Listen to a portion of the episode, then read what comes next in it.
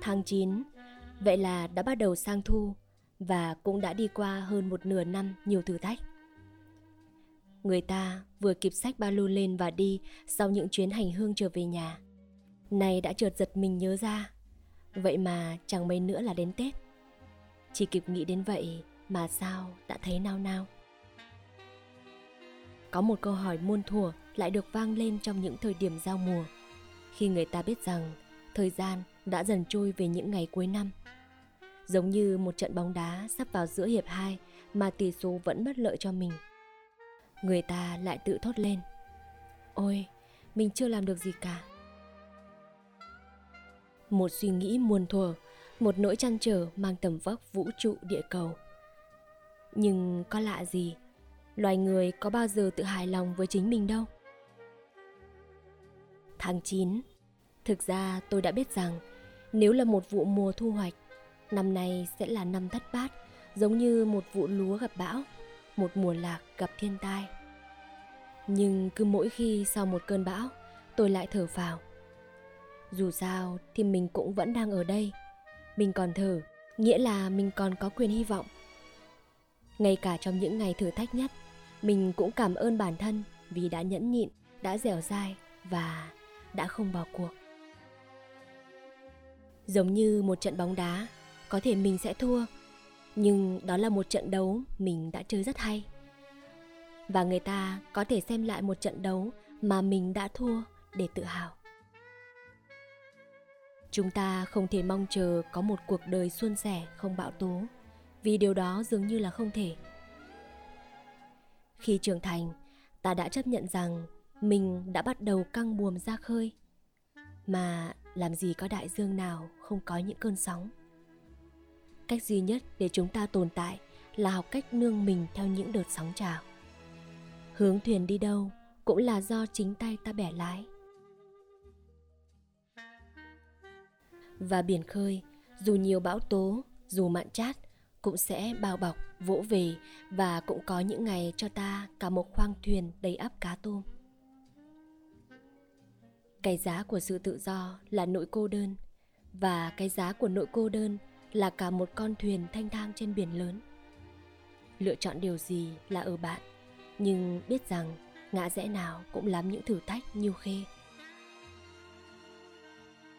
Tháng 9 cái tên của nó cũng gợi nhắc đến một vụ mùa và thời điểm thu hoạch. Có lẽ thế mà người ta hay ngồi để chiêm nghiệm về những ngày tháng đã qua. Tháng 9 cũng như quả mít chín trên cây, quả thị thơm trong lòng bàn tay nhỏ xíu. Tháng 9 là lúc người ta nghĩ đến chuyện thu hoạch mùa màng. Khi ánh nắng của mùa hè đã bắt đầu phai nhạt, nắng thu như nhẹ hơn, mềm hơn và cũng ngọt ngào hơn. Người ta không còn thấy gắt gỏng. Sáng dậy đi trên đường, thấy hai bên đường những hàng cây xanh mát. Cả thành phố được dày đều một màu vàng nhạt của nắng thu như một tấm lụa vàng mềm mại, thướt tha, ai nhìn cũng muốn chạm khẽ vào. Người ta chậm rãi hơn một chút, suy tư hơn một chút. Trái tim bắt đầu dành chỗ cho những cảm xúc yêu đương. Tháng 9, lúc nào cũng thật đẹp, thật quyến rũ. Người ta dễ dàng thốt lên, trời đẹp quá.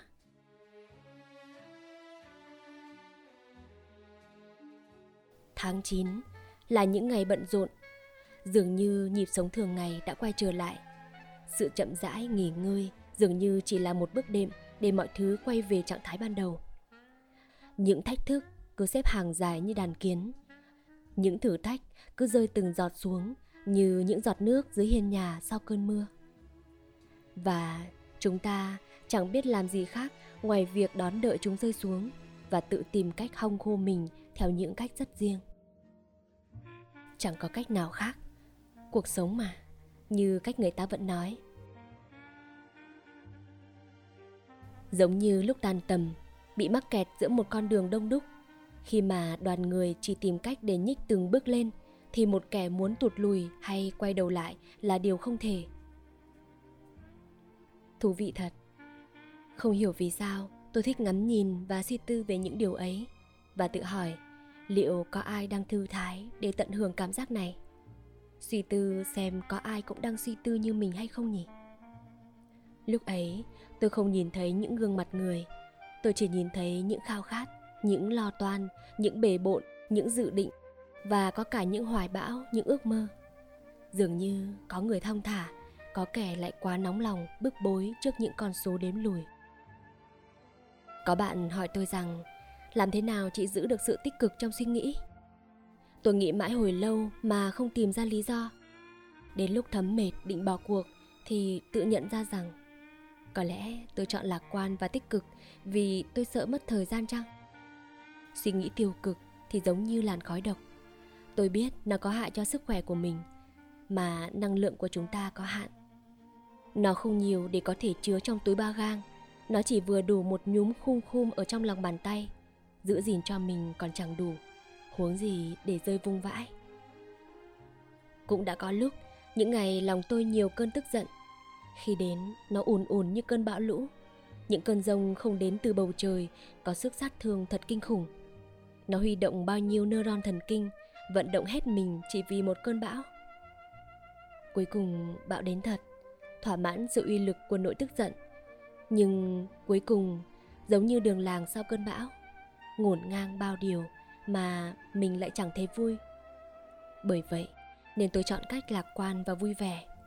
Mặc dù đôi khi vẫn còn giận, nhưng tôi cho rằng đó cũng là một cảm xúc rất con người, một gia vị cần cho cuộc sống.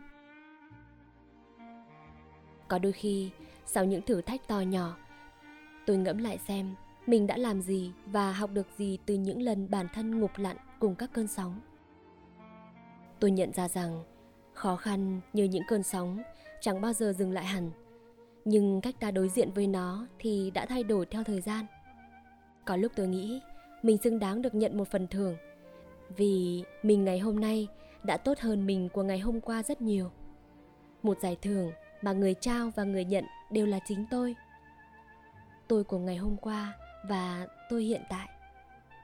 Vậy đấy, đôi lúc tôi tự hào về những trải nghiệm của chính bản thân mình. Tháng 9 rồi cũng đã đến. Cái mùa thu đẹp nhất thế giới, mùa đẹp nhất vũ trụ địa cầu cũng quay về.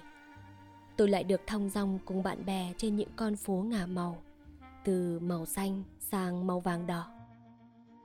Tôi sẽ bước lên những chiếc lá cây khô giòn lạo xạo và bất chợt reo lên khi thấy có cơn gió lạnh đầu mùa. Chúng tôi rồi sẽ lại đi xem kịch Lưu Quang Vũ vào những ngày tháng 9 và được mặc thật nhiều lớp áo xinh xinh. Mỗi khi thu về, thấy có lúc lòng mình như nhỏ lại, yêu đời hơn, thanh thang hơn. Và chúng ta vẫn cười cho dù đã có những ngày khóc, vẫn yêu đời cho dù có lúc đời không yêu ta tôi vẫn luôn tin rằng mình sẽ yêu đời cho đến lúc đời chán mình thì mới thôi vì dù thế nào, mùa thu cũng về rồi. Dường như sự gắt gỏng đã nhường chỗ cho những ngày tháng mới, những ngày mà đất trời đã ưu ái hơn. Cho dù chúng ta vẫn chỉ là một chấm nhỏ trên quả địa cầu, nhưng được ngắm mùa thu đẹp nhất thế giới vẫn là điều tuyệt vời nhất mà chúng ta được tận hưởng, phải không?